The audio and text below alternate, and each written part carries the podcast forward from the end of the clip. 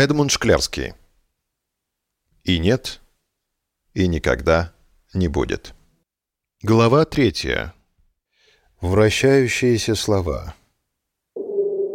Один раз сказанное слово — это всего лишь слово, сказанное один раз.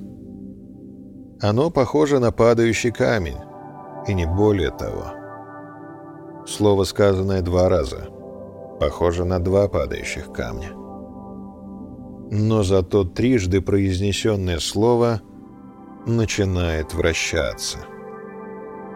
Такое слово долго и мучительно закипает в узком коридоре горла, и уже потом, настоявшееся как терпкое вино, оно раскачивается на кончике языка, чтобы потом сорваться с него и начать свой фантастический танец. Вращающееся слово похоже на маленькое острое колесико.